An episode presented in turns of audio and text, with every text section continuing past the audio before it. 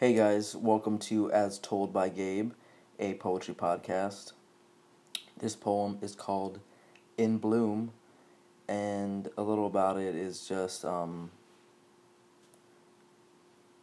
it's about growth and seeing that not everything is perfect, but I've still come a very long way.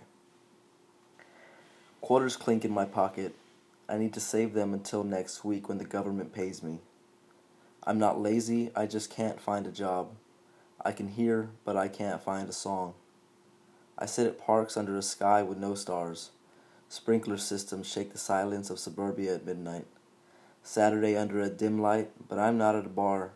I'm not drinking heavily, and I'm not falling apart. I'm finally growing, so much that at times my limbs get tangled, wrist to ankle, and the world sees a twisted angle of what they think is a whole, but I am a spectrum of selves. We are aware.